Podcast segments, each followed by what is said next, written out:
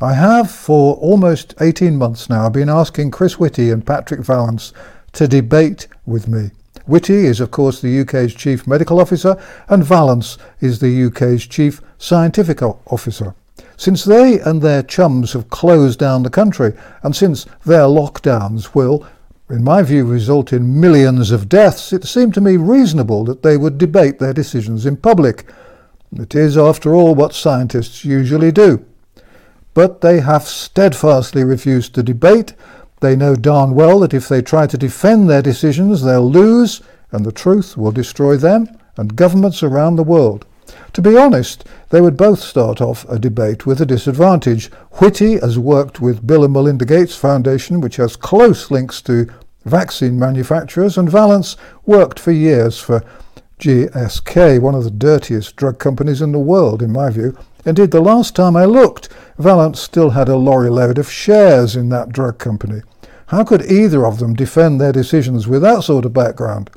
Their refusal to debate and the refusal of government ministers and other advisers to debate their decisions in public is one of the foremost reasons why we know that everything about COVID 19 is fraudulent. If they had truth on their side, they'd be happy to debate because they'd know they'd win. The other big reason we know this is all a fraud is the fact that governments everywhere are telling lies about those of us who are speaking up. I've been lied about everywhere on the internet since the day after my first video, and those lies and libels originated with governments which now control major web propaganda forces such as Google and Wikipedia. But now, for the first time, the pro COVID fraudsters may be about to make a mistake and the mistake is likely to come, I believe, from the General Medical Council, which sits at the very heart of the British medical establishment. The medical establishment may be about to put itself on trial. Decades ago, the GMC, the General Medical Council, was best known for striking off naughty doctors who had relationships with their patients. They were struck off the register and couldn't practice. The Sunday papers used to keep several pages clear whenever the GMC held a meeting. But gradually the GMC has, like so many charities and quangos, changed into a money-making machine. Over recent years, the GMC's army of overpaid bureaucrats have, in my view, been responsible for thousands of deaths. The GMC has become a form-filling nightmare and has forced many doctors out of practice and into early retirement. As a result, the GMC has, I believe, done infinitely more harm than even the most wicked or incompetent medical practitioners. In my view, it's the GMC which is partly responsible for the fact that for years now many patients have concluded that it would probably be easier to win the lottery than get an appointment to see a GP. But now it's the GMC itself which could find itself on trial, and this could give us an excellent chance to prove that everything the establishment's done since March 2020 has been built on lies. A little while ago, a British doctor called Dr. Sam White, practicing as a GP in England, had the courage to speak out about the dangers of COVID 19 experimental jabs and advise people not to wear masks. This, of course, is considered medical heresy these days. Any doctor who dares to reveal the truth about the COVID 19 injections or about the dangers of mask wearing is likely to be attacked in every way possible. The GMC is now contemplating action against Dr. White, who has already been suspended by NHS England. His crime? Well, he can't really describe it as a, as a crime because, as far as I can see, all he's done is to have the courage to protect his patients and to speak out to protect members of the public by practicing fact-based medicine. Getting into trouble for the crime of telling the truth has always been a sign of living under an oppressive totalitarian regime. If the GMC now decides to try to remove Dr. White's license completely, thereby preventing him from earning a living as a doctor and practicing his profession in any way he chooses, then it will have to explain why. And in explaining why, it will have to prove that what he's been saying is not true. And this is where the GMC could find itself in very serious trouble for the simple reason that Dr. Sam White's absolutely correct to warn about the dangers of the COVID 19 experimental jab and absolutely correct to warn that wearing masks does more harm than good. the evidence against the establishment line is absolutely overwhelming. Here are some of the facts the GMC will have to face if it decides to go ahead. First, the UK government's own advisers decided back in March 2020 that COVID-19 should be placed in the same category as the annual flu. The GMC can't argue against that because the decision appears on the UK government's own website. Second, the statistics show that the number of people who've died of COVID-19 is no greater than the number of people who die in a fairly average year of the flu. The government has fiddled the figures by telling doctors to list deaths as COVID deaths if they occur within weeks of having a positive COVID test. This means that people dying of cancer, heart disease and so on have all been listed as having died of COVID-19. If someone who was run over by a bus had tested positive before their accident, then they officially died of COVID-19. Even so, the bald statistics show quite clearly that COVID-19 killed nowhere near as many people as is claimed. Indeed, it's killed no more than the flu. There never was a pandemic. If the GMC wants to avoid a very embarrassing confrontation with the facts, then it should study the transcript of my video entitled Final Irrefutable Proof that the COVID-19 Pandemic Never Existed.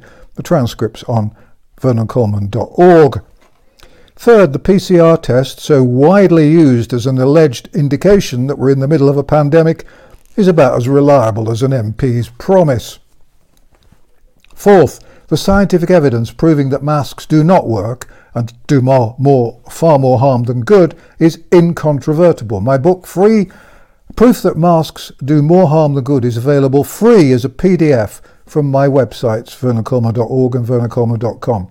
I heartily recommend that the GMC download the book and look through it. If they persist in trying to defend the use of masks, they will look very silly. Fifth, the experimental jab. Well, the evidence proving that the experimental jab is causing thousands of deaths and hundreds of thousands of serious injuries is available for everyone to see. I've done numerous videos listing the facts, and anyone in doubt merely has to go to my website and look at the article entitled Updated How Many People Are the Vaccines Killing? Both the US and British governments publish figures which show just how dangerous the experimental jab is proving to be. Tragically, we knew it was going to kill huge numbers of people before the jabbing program started, but a corrupt government, a corrupt medical profession, and a corrupt mainstream media have successfully hidden the truth. The problem the GMC will have if it goes ahead is that the government position on masks and the COVID-19 experimental jab is based entirely on lies, myths and hysterical warnings which were designed to create fear and panic rather than to protect our communities. And if the GMC decides to try to take away Dr. Sam White's license, then it will have to defend those feeble lies against a battalion of truths. The, B the GMC will be making the biggest mistake in its history if it continues with this case. But it will, at the same time, give us a real opportunity to attack the lies and prove quite conclusively that the COVID-19 experimental jab should be banned and that masks do more harm than good. Either way, the GMC is going to lose this battle. If they back off and don't try to take away Dr. Sam White's license, then they'll be admitting that the government and the medical establishment have put forward claims which are indefensible and the fraud will be over. And if they insist on trying to remove Dr. Sam White's license, then, if they rely on the facts and the science, they will lose. And everyone will know that the COVID-19 fraud is just that, the biggest fraud in history.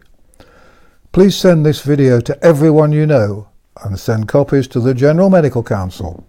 Thank you very much. Thank you for watching An Old Man in a Chair.